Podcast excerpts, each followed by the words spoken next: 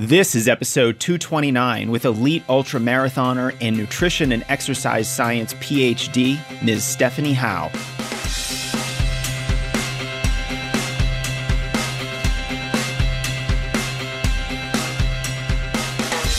Welcome to the Strength Running Podcast. I'm your host, Coach Jason Fitzgerald, and this episode features a juggernaut from the ultra-endurance world, a prior winner of the Western States one hundred mile Endurance Run, numerous course record holder, Stephanie Howe. Stephanie has a PhD in nutrition and exercise science and works with athletes on dialing in their nutrition for better performance, recovery, and overall health. Today, we're discussing fueling, fad diets, carb loading, and more. If you're new to the podcast, you can expect conversations just like this between me and other thought leaders in the running industry. My goal is to elevate your thinking about the sport, help you make wiser decisions about your training so that you can keep improving. Because if you better understand the process of improvement, when you recognize knowledge as a competitive advantage, you'll be a much better runner. Don't miss our thriving YouTube channel where we just surpassed fifty-five thousand subscribers. We have hundreds of videos on how to run longer, strength workouts, how to stay healthy, and run with better form, and a lot more. Go to youtube.com slash strengthrunning, subscribe, and you'll see every video that we publish. And of course, strength running dot com is where it all began. Since two thousand ten, we've been helping runners around the world level up their training, race faster, prevent more injuries, and get stronger. You'll find our award-winning blog with topics as varied as how to know when you're ready to start training for a marathon, the biggest diet mistakes runners make, and more. You'll also find our free email courses on strength training, nutrition, injury prevention, and more. Plus, the full library of training programs and coaching services to help you accomplish your biggest running goals. This episode is supported by my favorite electrolyte company, Elemental Labs. Go to drinklmnt.com slash strengthrunning, and you can sign up for a free sample pack of salty goodness with orange, citrus, raspberry, and unflavored options. You'll get eight packets, these four flavors, and you'll only have to pay five bucks for shipping here in the U S. That's drinklmnt.com slash strengthrunning. My guest today is Stephanie Howe. She's a nutritionist, having received her PhD in nutrition and exercise science from Oregon State University. Her doctoral dissertation focuses on the influence of exercise intensity on appetite in endurance-trained women, and she now provides nutrition counseling services to athletes at her website, Stephanie Marie Howe dot com. She's also an incredible athlete. She's the course record holder at both the Bandera one hundred K and the Lake Sonoma fifty miler. She's the twenty fourteen winner of the Western States one hundred mile Endurance Run and has numerous podium finishes around the world, including U T M B. In this episode, we're answering your questions. I frequently ask runners their specific questions for our guests, so make sure you're following me on either Twitter or Instagram. My handle is Jason Fitz one.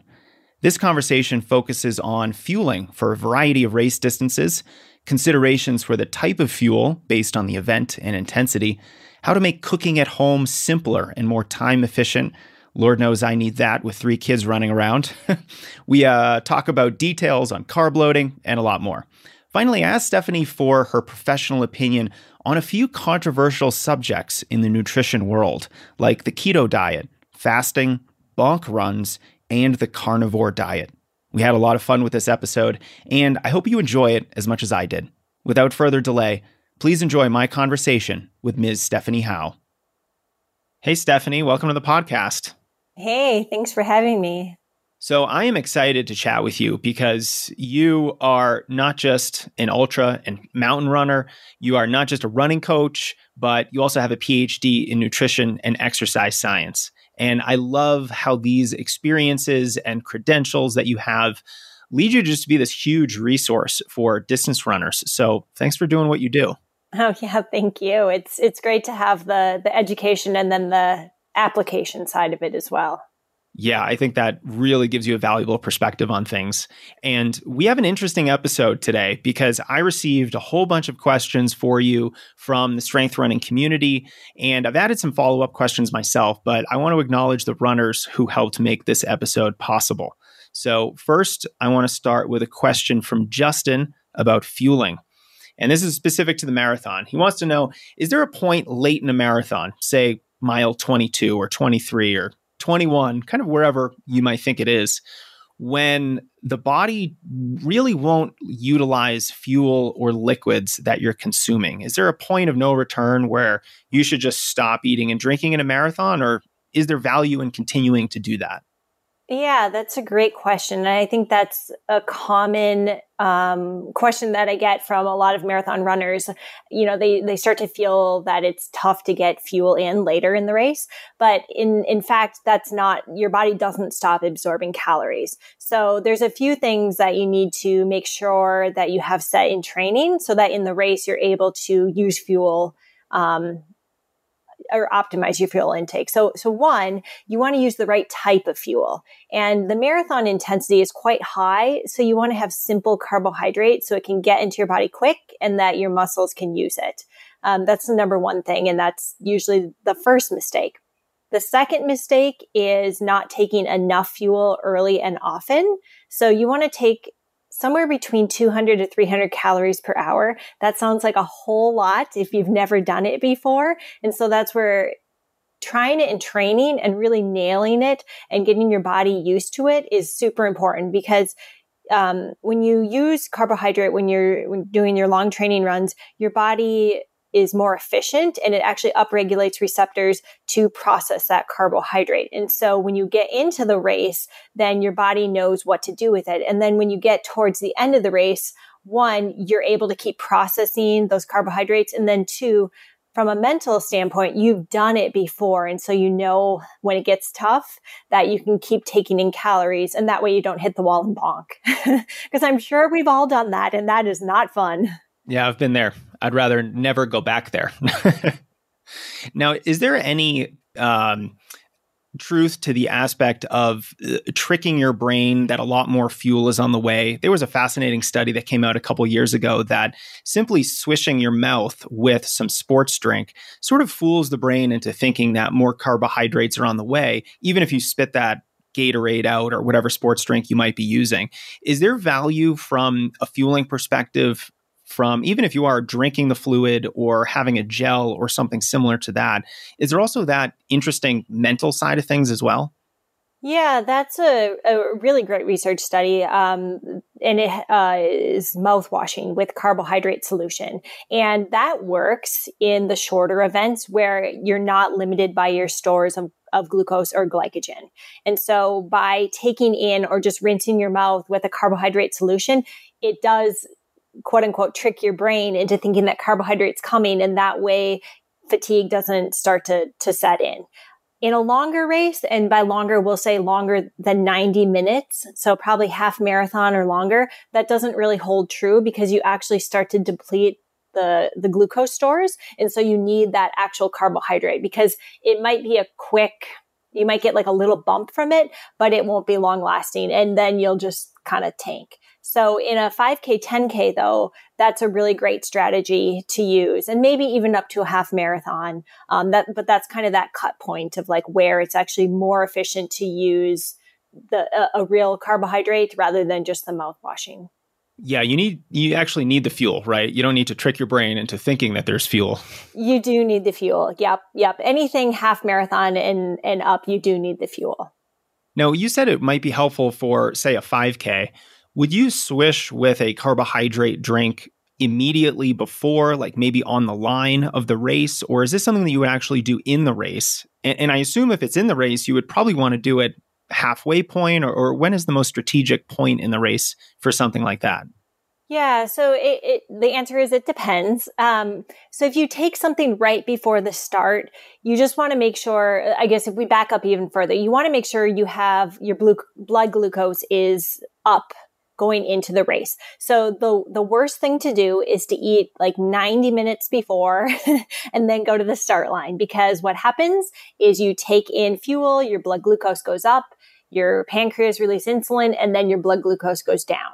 And so you you're on the start line then pretty low with your glucose, and that's you'll you'll uh your body will respond and uh, mobilize glucose once you start, but you can feel a little bonky, and that's psychologically not a good place to be in. So that is one, a strategy that you could use, like on the line. If you've had a meal, you know, like ninety minutes to two hours before, that's not a bad idea to take in some carbohydrate, and it can be the mouth rinsing, or it could be just something really small, like a gel or eight ounces of sports drink, depending on tolerance level. In a five K, you don't, you have stores, the, the store is required to complete the event without fuel.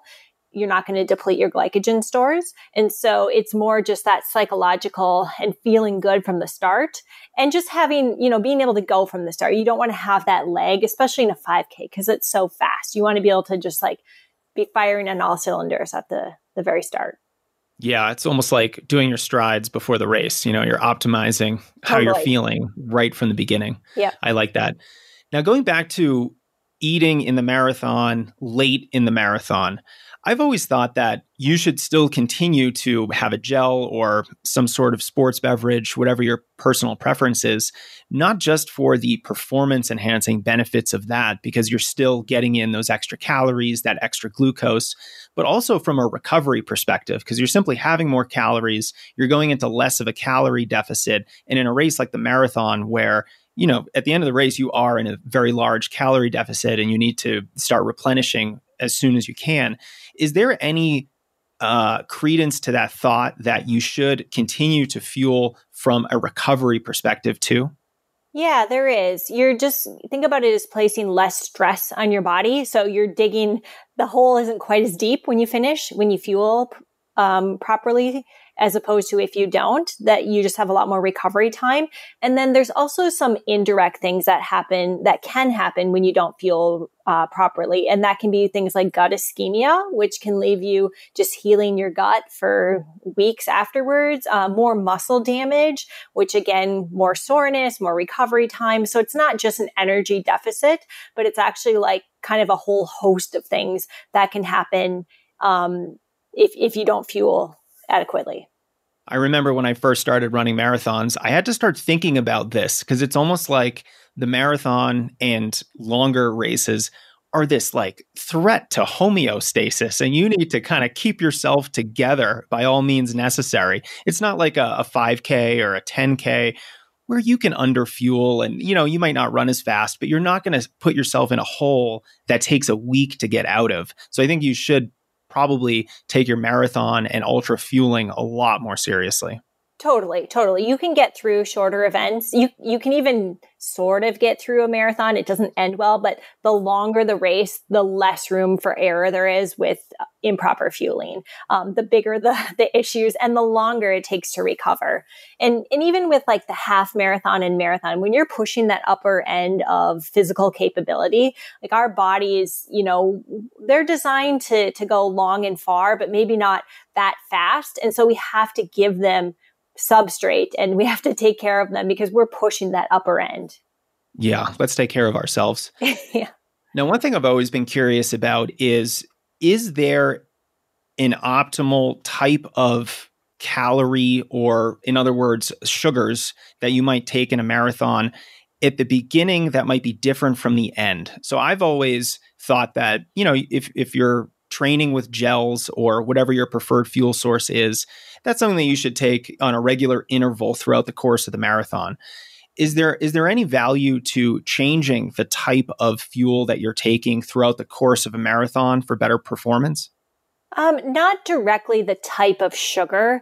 Uh, let's just back up and, and talk about the right type of sugar. So there's really good science on this, and we want to use two types of sugars because there's two different receptors in the gut that process sugar. And by using these two different types, and they are maltodextrin or glucose, and the second one is fructose. When we use those two, they're called multiple transportable carbohydrates. It just means we're able to get more into our bodies without it backing up and causing gut disturbances. So when you think about the fuel to use, it's not just like random, like this works or this doesn't work. It's like try to get a fuel or a type of fuel, um, whether it be gel, blocks, or sports drink that has those two sugars.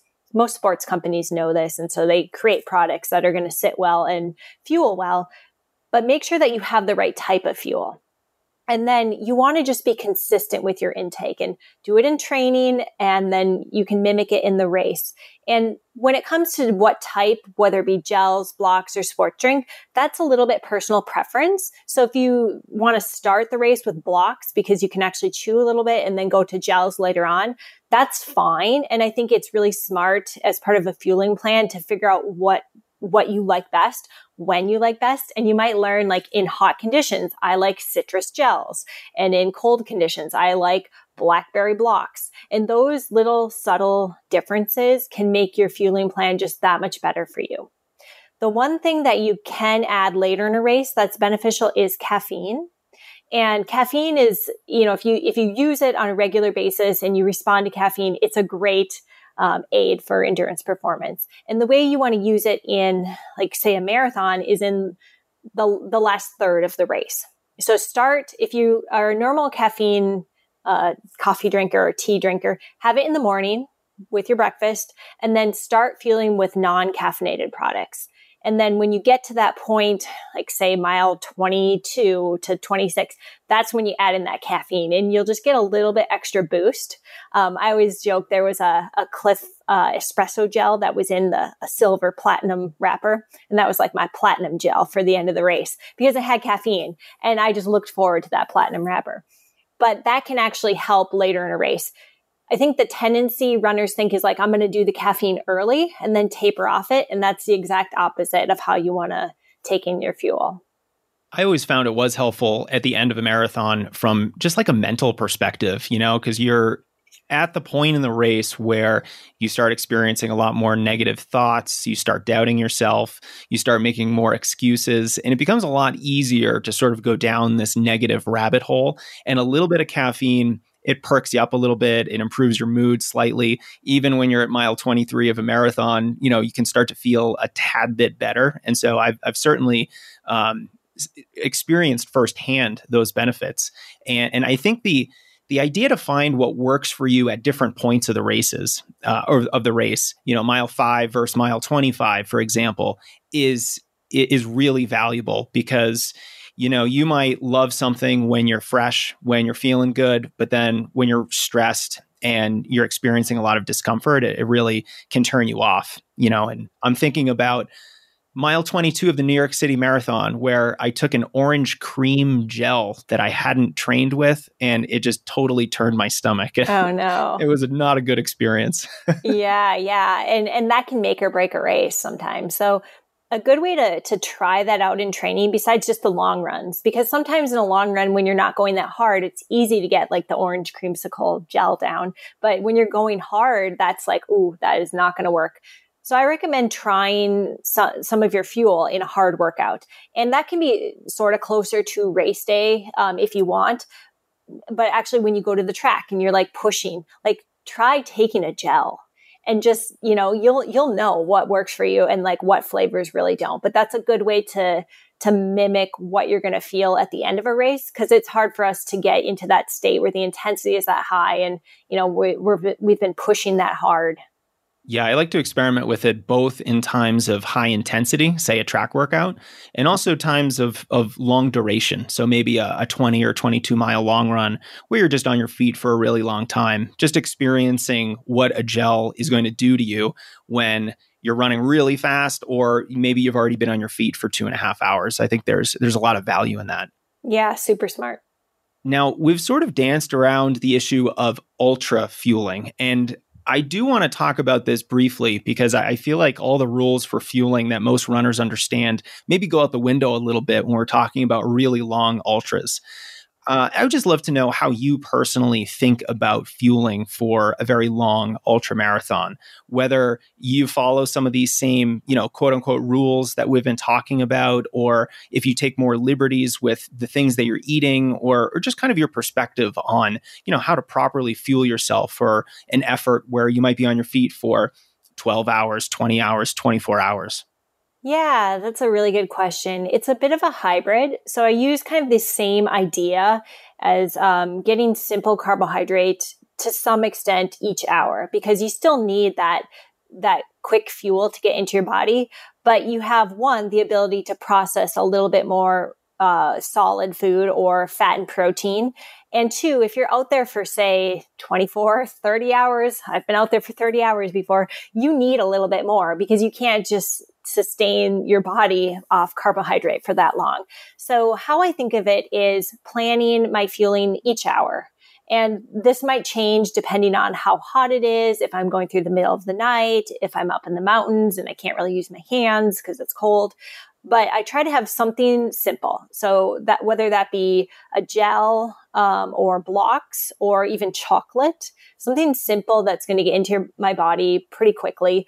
And then the, I think of it as like a pyramid. So that's my baseline. The secondary fuel I'm going to do is a little bit more complex, but it's still going to be relatively quick. So that could be like a bar or like a peanut butter sandwich or just something fairly simple, but also not easy to get down, easy to digest. And then the top, the very top of the pyramid is things that I'm not going to take in every hour, but maybe every few hours. And that's going to really give me more of that fuel that I need for my, my body, not necessarily my performance. And that'll be things like kind of whatever sounds good. It can be like, I don't know. I've had bolognese sauce before. It could be pasta. It could be, you know, a quesadilla um, with bacon, something that's outside of what you're normally taking in to, one, just keep your palate refreshed. Usually savory is, is a good option. And then two, just give you a little more sustenance. So with an ultra, I think it's a little more complex. And normally when I work with an athlete who's training for, say, a hundred miler, we go through and practice different scenarios and have them try like, okay, so for your savory food, do pretzels work? Do potatoes work? Does pizza work? And they're well practiced in their fueling plan. So w- when they get into the race, they kind of know how to um, execute it because it, it is a lot. It's not, it's not as straightforward as like, okay, just taking a gel, two gels every hour and on the hour. And um, so there's, there's more subtleties, but generally the same idea, but just bigger, broader horizon. Yeah. Yeah. Instead of a gel, you might have to go with a personal pan pizza or something similar. Totally. Now, were you practicing in training with like bolognese sauce? Like, how do you know that something like that is going to not completely turn your stomach at mile fifty or something of an ultra? That's a great question. Um, so this is one of those on the fly, like it was actually at a race in Europe and they have like different food there. They don't really have gels and blocks and the, the typical aid station fare we have here. And I was in a real good bonk. Um, and that's what they had. And it just like brought me back to life. So to some extent, you have to just trust that, you know, what you take in is going to work for you. And you, you learn that by experience, by trying different things. And I have a pretty good stomach. And I know that sometimes in an ultra, I'm not moving that fast. So there's little risk of like taking in something. I'm just going to go hike for the next couple miles anyway. So I, I'm, I feel okay to do that. But um, generally speaking, you want to practice with things before you take them in. Um, but there's always like, you know, troubleshooting on the fly. Yeah. And you mentioned you, you had, you're experiencing a bonk. I think in those situations, right, you, you kind of want to go into a little bit of survival mode where you just want to come back to life. You just need something that is going to really fuel you up. And do you, do you find a lot of value in just listening to your cravings? So if you roll up to an aid station and you're not feeling good and you see this whole spread of food and you really want to eat something there, say it's a slice of pizza, you've never trained with pizza, but for some reason that slice of pizza is talking to you. It is speaking your love language. You want that in your mouth right at that second. Is there value in that, listening to that voice? Oh yeah. I'm going to go for the pizza. Yeah. it, and, and I especially trust that because you, the food doesn't usually sound that appealing, right? You kind of force it down and it's like, which thing sounds less bad? And you pick that. So if I come into an aid station, I'm like, wow, that soup or that broth or whatever it is, pizza sounds really good. I'm going to take that because that's usually something that your body just knows is going to sit well, or you're craving like the sodium or something in there. And so I usually, I usually trust that intuition. That is good. I think all runners should probably trust their intuition when they're in a hole and need to get out of that hole. I want to back up a little bit and talk about not in-race fueling, but pre-race fueling, particular to the marathon. Skylar submitted a question, and apologies to Justin. The uh, our original question came from Justin. Um, But Skylar was thrown off by just the sheer volume of carbohydrate he took in uh, before his marathon last year. It just really threw him off. And so he's wondering, you know, what are the benefits of carb loading? And if there are, what is the proper technique for doing it before a marathon? Yeah, that's a good question. Um, I think in the olden days, we always heard like you gotta you gotta pasta load right before a race, and that just usually results in you feeling kind of crummy the next morning. So you want to get enough carbohydrate, but you don't want to carbo load because it's it you don't feel good off that. You can usually feel a little bit sluggish. Carbohydrate carries a little more water, so you can feel like a little bit bloated. So it's kind of like the opposite of how you want to feel on the start line. So instead of thinking about carbo loading, I just think about eating your normal diet, which should have sufficient carbohydrate. So if, if you don't have enough carbohydrate, that's something to be thinking about during training, because one, it's going to support the, the training and the recovery that you're doing to prepare. And then two, it's also going to set you up well for race week, so you don't have to change your diet. Um, and carbohydrate amounts, I, I don't like to give like really hard and fast numbers, but somewhere between, for women, five to seven grams of carbohydrate per, per kilogram of body weight. And for men, somewhere between six to ten grams of carbohydrate per kilogram of body weight is kind of a range to work off of. Now, that depends on a lot of different things. Um, but somewhere within that range is, is probably a good starting point for an endurance athlete. Now, you mentioned different ranges for men and women. Are there differences in ability to store carbohydrate or ability to to break down carbohydrate on the fly when you're running between men and women?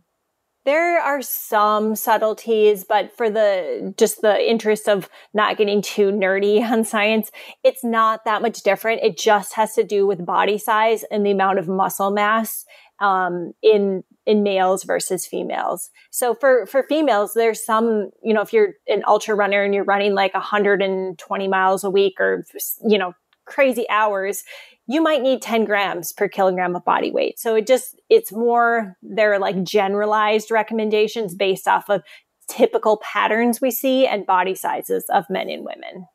Oh, I see. So this is probably something where experimenting and training is, is a really valuable thing to do, because it's going to teach you your tolerance level for a certain amount of carbohydrate.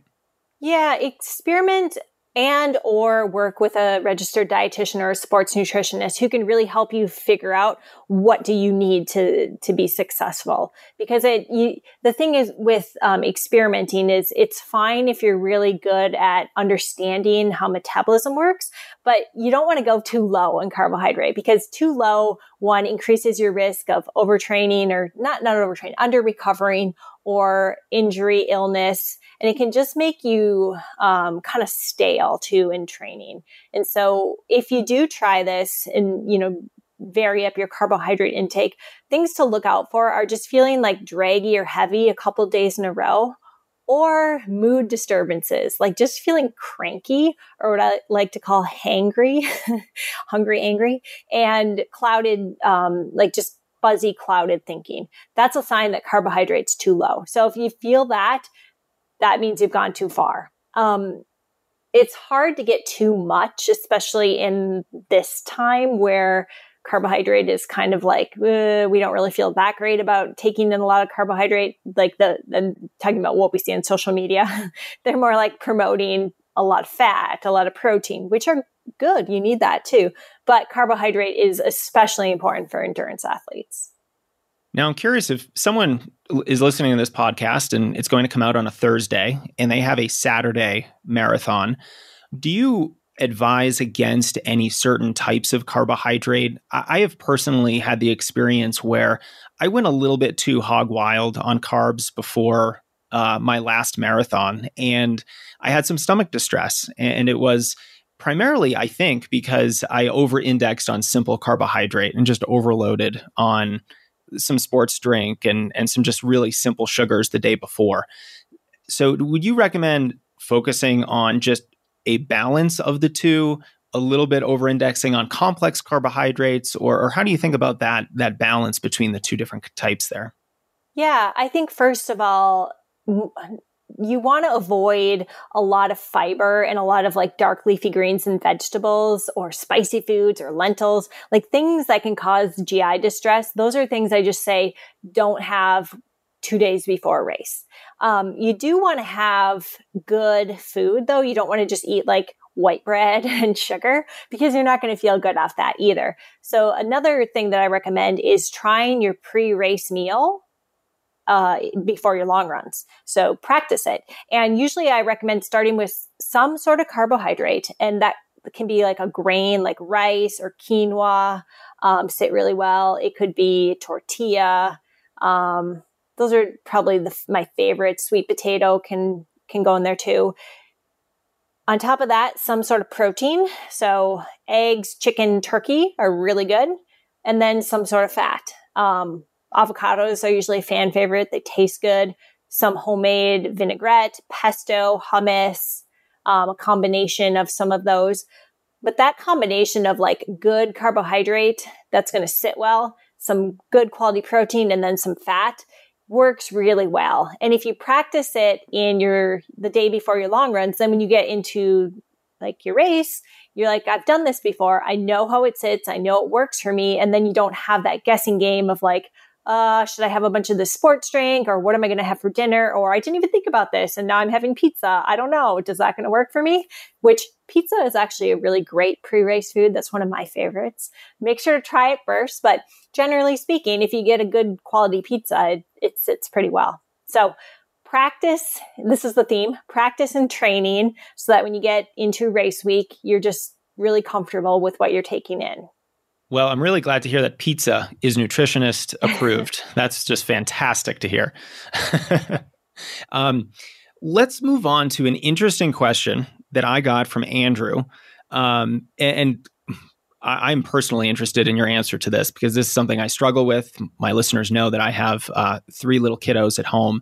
What are some common meals that you might cook for your family, particularly when you don't have a lot of time to cook? I think this is a, a big problem for a lot of runners who just, you know, they want to eat well. We've been talking a lot about just great food. You're sort of making me hungry, Stephanie, but, um, you know, you come home from work and your kids are hungry and you just have very little time to put things together. What are some of your tricks of the trade to put a good meal together? Yeah, I've got a few of those. So first of all, you don't have to be overly creative with every meal. I think we we like to look at recipes and cookbooks or blogs that have these beautiful meals. And sure, those are great to do every once in a while, but it's not feasible to be cooking for like an hour every single day to prep a meal. So simple is okay. And if you have like three meals on rotation every single week, that's okay too. It doesn't have to be like this, you know, big ordeal every single every single day or every single week. So that's number one. Don't be intimidated by the blogs or what other people say or, or show that they're eating. Number two is prep ahead of time and make big batches of, of food. And I like to pick one day a week where I do this. And it can be as you're cooking dinner for that night or after dinner. I find like a Sunday evening sometimes is a really great time to just do a little bit of prep. Like after you finish dinner, maybe you put on some music or a podcast or even T V in the background and just prep a bunch of things. And I like to do a mix of some sort of grain. So I'll make like a big bowl or a big pan of quinoa, uh, some roasted vegetables. And that can be like whatever you want, like sweet potatoes, Brussels sprouts, root vegetables, squash. Um, vary that up a little bit because you can get uh, a lot of different nutrients from those roasted vegetables. Se- eating seasonally is a really good way to, to naturally mix it up. And then I'll often make some sort of protein as well. So it could be roasted chicken or uh, make a big thing of black beans in an Instapot or you know, something like that. And that way you have all of these things already made. And then they go in the refrigerator and throughout the week, you can just mix and match things. And so you get home and you're starving and you want to eat something and you've got quinoa and you've got some greens and you've got some black beans, that's a great start to a meal. And if it's in the refrigerator, if it's already there and prepared, that barrier of entry to eating well is so much lower than when you go to your refrigerator and you're like, what can I make? So a few staples that we make every week, and this has been kind of like new for me, being a little bit busier now, having a little baby. I used to love to spend time in the kitchen, but now it's like, okay, what do we got this week? Um, one of my favorites that we make on repeat every week is a noodle, a noodle dish with some vegetables. So I get rice noodles, and then um, whatever comes in our uh, C S A for the week, green vegetables, uh, peppers. Sometimes it's turnips, sometimes it's beets. I'll just saute a bunch of those. And um, I'll usually fry some tofu or chicken, and I just mix that all together. So rice noodles, a bunch of veggies, and a protein. And a lot of times I'll put like soy sauce and tahini in there to make it like a, a sauce to go on top. But it's super simple. It takes like twenty minutes max to make from start to finish, and it's delicious. And it doesn't, you don't really have to follow a recipe. It can just be whatever you have available. So that's a really good quick one. And then there's always leftovers, which are great the next day. Um, another thing we make often, we have three things. The second thing we make often is rice bowls. So again, having rice prepped, black beans prepped, we always have like avocados or salsa, and then you can just mix a bunch of those together or just a few of those together. Like my, my son is one year old now, and he really likes the rice and beans. So we'll have that, and then he'll have that, which is a great, just, you know, I'm cooking once for all of us. Um, and it's really healthy too. And then the third thing we do is pizza. And I have to admit, we, I used to make pizza homemade. I would just make the dough and then put the toppings on. Once you have the dough made, it's really quick. Um, but lately we've just been ordering out. But it's also another good one. If you're going to make it, the dough doesn't take that long. And if you can make like three pizzas, you're going to have some leftovers too. So Um, that was a lot, but to recap, prep ahead of time, do a little bit of planning. Don't make it, you know, take up a whole day, but just pick like an hour after dinner one night to do a little prep. And then two, it's fine to just have meals on repeat week to week. Yeah, we do that too here. And it it is really helpful, I've found. And one thing that I've found works well for us is is almost like batch cooking light, where I'm not going to spend a whole afternoon batch cooking a bunch of stuff for the whole week. But when I do cook dinner and I have a little bit of extra time, I'll just double up on a couple staples. So if I'm cooking beans, I might open an extra can or two, or, you know, if I'm cooking rice, I'll make extra rice, and that stuff saves really well. And like you said, it provides that great base for the next night or for lunches or just for more food that you can have on the ready in your refrigerator. And I love that you mentioned a C S A, uh, community supported agriculture, something that we used to get. We don't get it right now. Uh, can you talk a little bit more about what that is? Um, it's not exactly the the most time saving thing to get, because you're just going to get a whole box of fruit and vegetables usually. Uh, so you're going to have to prep that. But I, I think it's a really interesting way of eating seasonally, introducing more variety into your diet, and, you know, just exposing yourself to different foods. Yeah, I, I'm a huge fan. Um, I, I like to eat local as much as I can, and that kind of varies depending on the time of year. But I'm I'm in California now. I used to be in Oregon, and Oregon was really tough, but California's got a, a little bit bigger growing season. So a C S A is basically a subscription, and you can get it weekly, bi-weekly, um, monthly, et cetera. And you basically get a big box of whatever is in season. And I love it because it's, it opens up, like you said, it opens up your horizons to like new foods, or like, oh, okay, I got these turnips. How am I going to cook these? And like things that I wouldn't always buy, um, like persimmons. We got a bunch of persimmons, and that was like, hmm, how am I going to use this? It kind of gets you outside your normal thinking of like foods you know, you buy on the regular. And, um, it's local, and you're supporting small farmers usually. So I think that's really cool. And then a good use of a C S A is that veggie stir fry, which you can pretty much stir fry anything in there um, with the noodles, and it, it turns out well. So most places, like if you're within I don't know, I, I would say most towns and cities have some sort of C S A program. So it's worth looking into if you're kind of interested in, in mixing it up. And it isn't super convenient, like you said, for having to prep, but it also just takes the guesswork away for you for trying to think about like, what produce do I get or what's in season right now? So it's kind of like, it sort of balances out. Yeah, I'm glad you mentioned that, because part of the the challenge of cooking food, especially if you have children and you're sort of not just cooking for you and another person maybe, but you know, I've got a family of five, it gets a little challenging sometimes, is taking the mental work out of it and really just relying on someone else to put all those vegetables in a box and all that fruit and hand it over to you so that you don't have to think about, you know, what to buy. And and I really like how it just takes that mental load off of you. I think that's really valuable. Totally. And sometimes they even come with a recipe suggestion, or like the website for the C S A will have like things you can do with the produce this week. So I find that to be helpful too.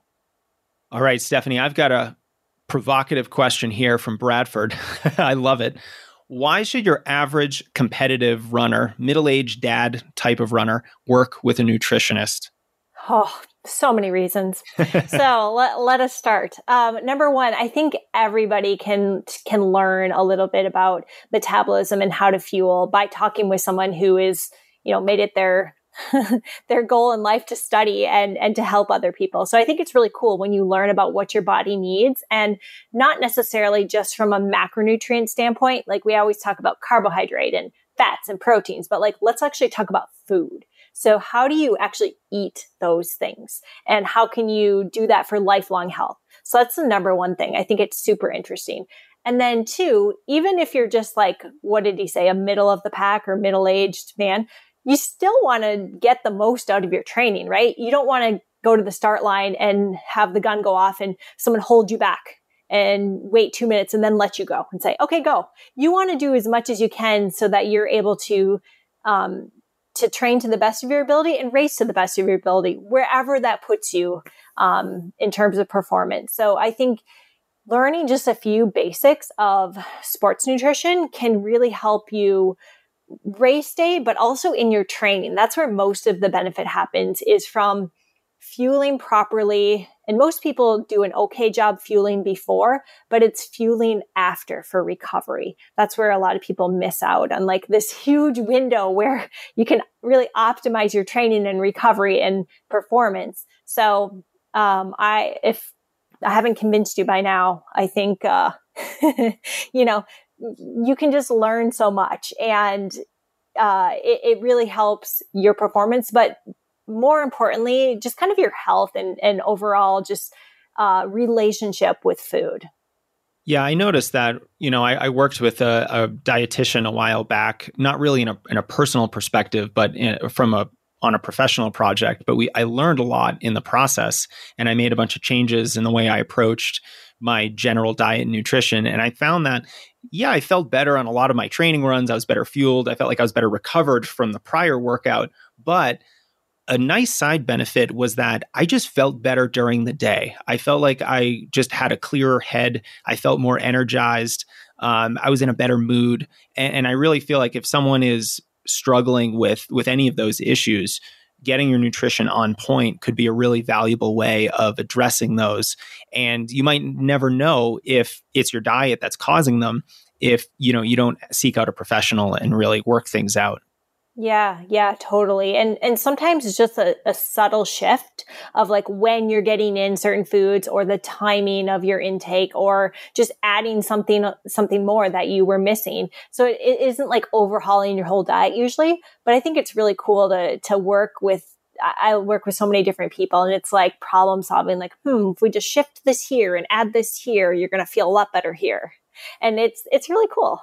Yeah, it's it, it speaks to me because, like, as a coach, I like doing that from the training perspective. You know, it's like solving a puzzle, and you know, you, you certainly have to do that from a nutrition perspective. Now, are there different benefits for different types of runners? So, if you're working with a twenty-three-year-old highly competitive female, would you be really addressing very different issues than if you were working with a forty-five-year-old? You know, sort of like a somewhat competitive runner, you know, who's obviously not doing it for his career, but still really loves it. Yeah, they're going to be different. And it, it comes down to more the goal of the individual, their habitual eating patterns, and where they are in life. So obviously, a twenty-three-year-old female, we're going to have different concerns than a fifty-year-old male.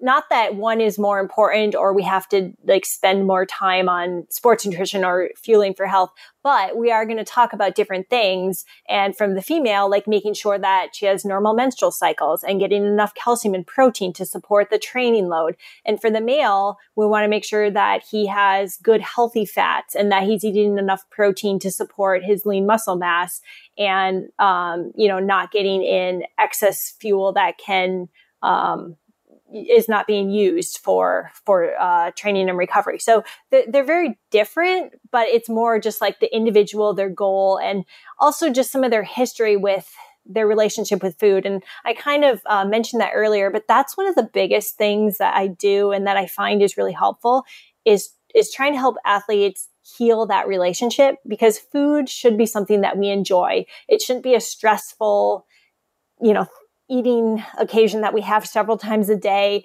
It, it should be something that we are able to be a little bit flexible and adaptable and actually enjoy, and not, not feel this, this fearful, like just strained relationship with. Yeah. I think that's important here in the running community as well.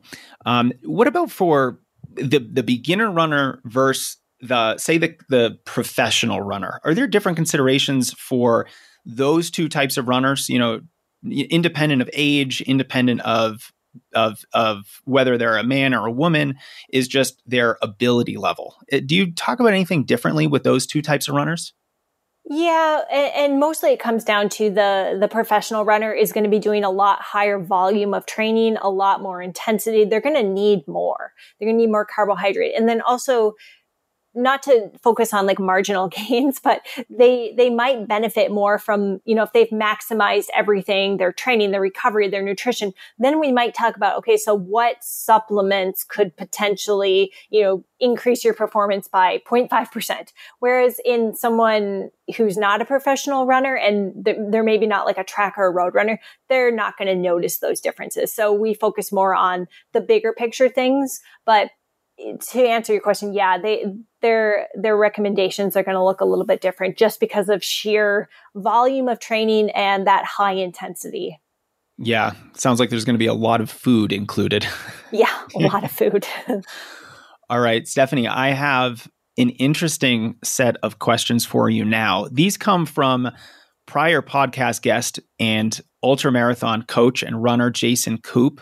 He has a podcast called Coopcast, but I think he jokingly wanted me to ask you about four slightly controversial topics. We're going to do something fun. We could probably spend an entire episode on each one of these, but I was really hoping for your one minute-ish soundbite opinion on these four controversial issues. Let's start with keto, or the ketogenic diet. Oh, head, palm on face, head into a brick wall. Um, so keto is not healthy for an endurance athlete, and it's not healthy for most people it, for a long period of time. Uh, you don't want to be in ketosis indefinitely because it's not good for your body. It is a way that our, our body converts, when we don't have enough carbohydrate, it converts other uh, sources of fuel into ketones that our brain can use in the absence of carbohydrate. It's a survival mechanism.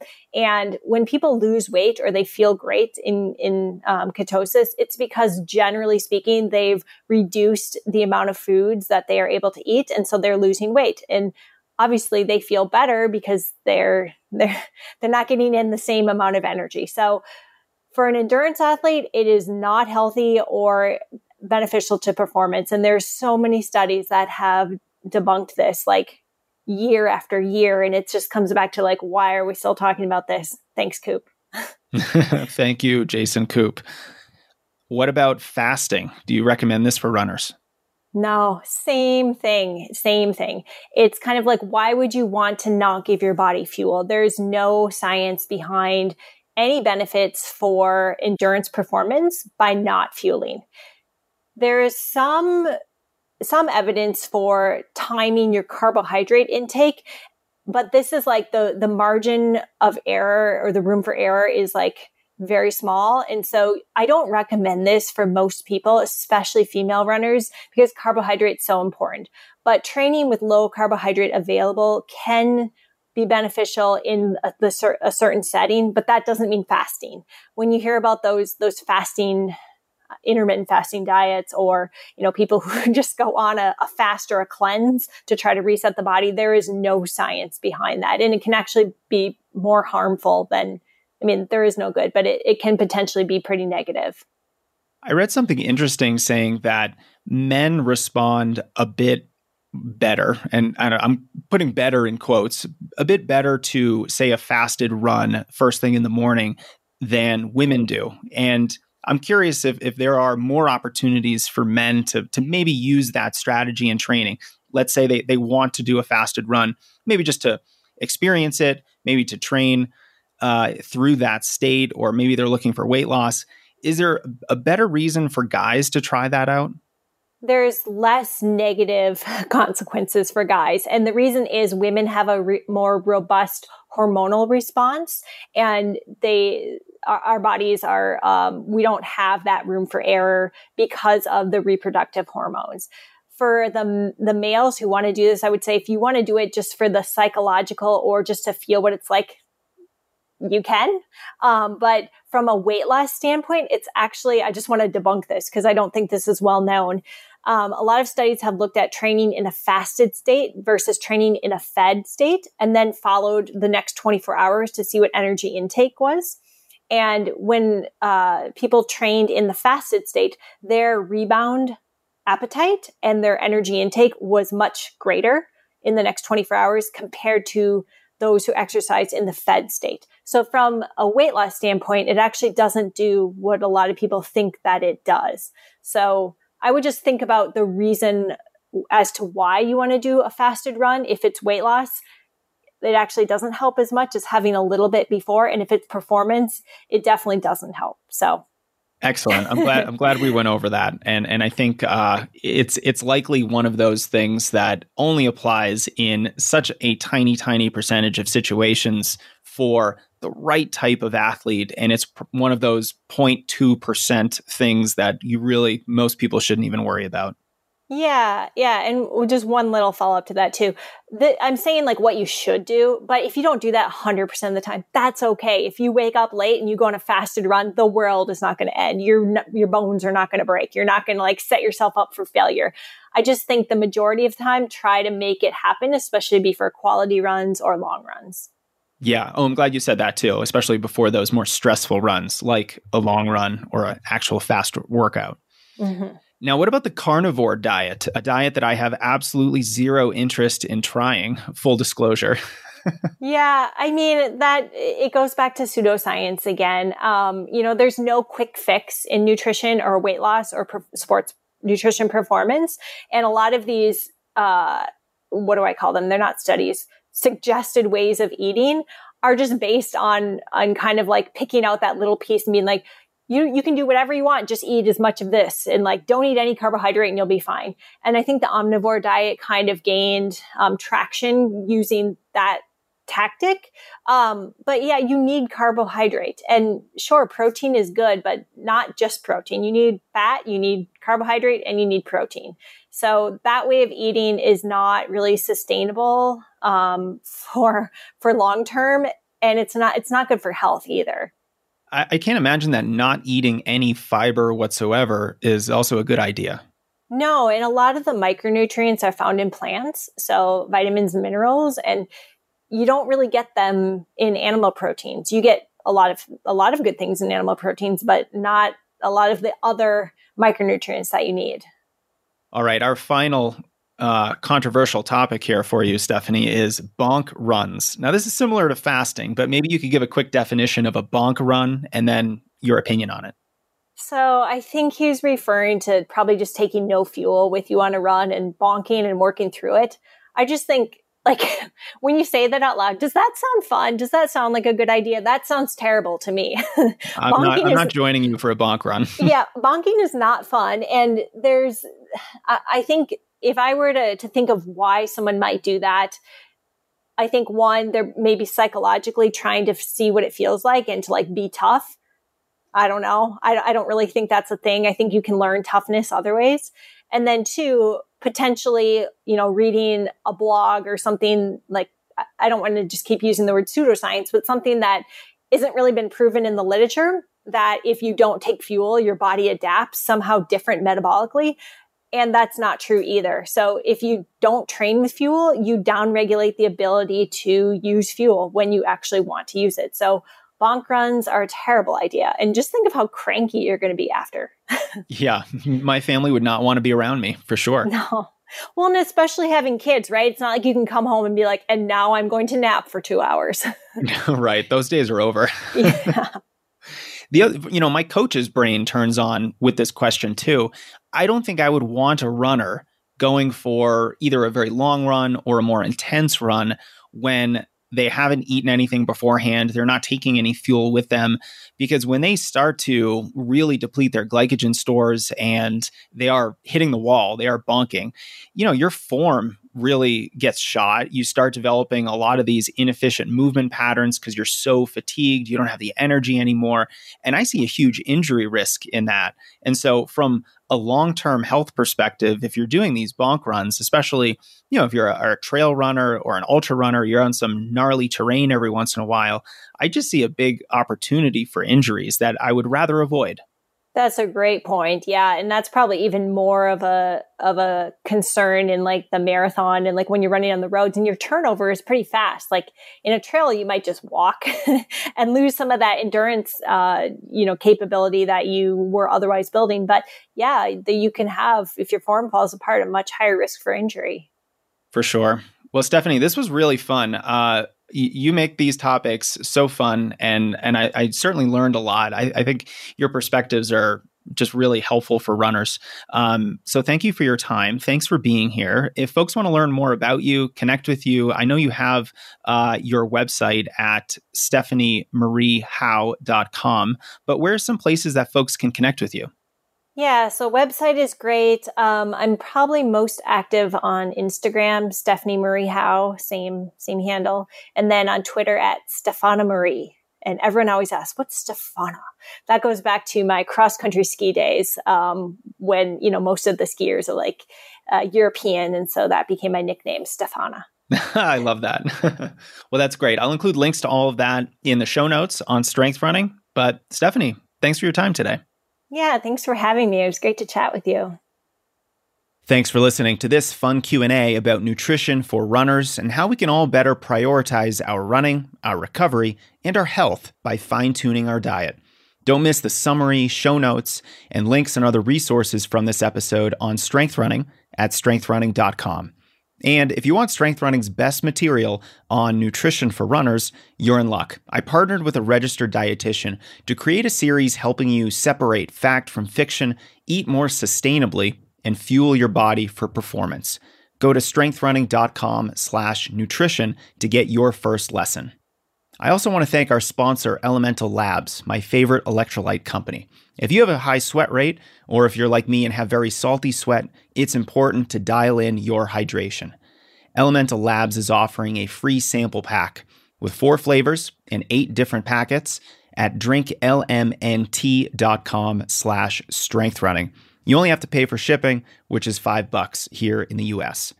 Elemental Labs makes electrolytes for athletes and low-carb folks, with no sugar, no artificial ingredients or colors.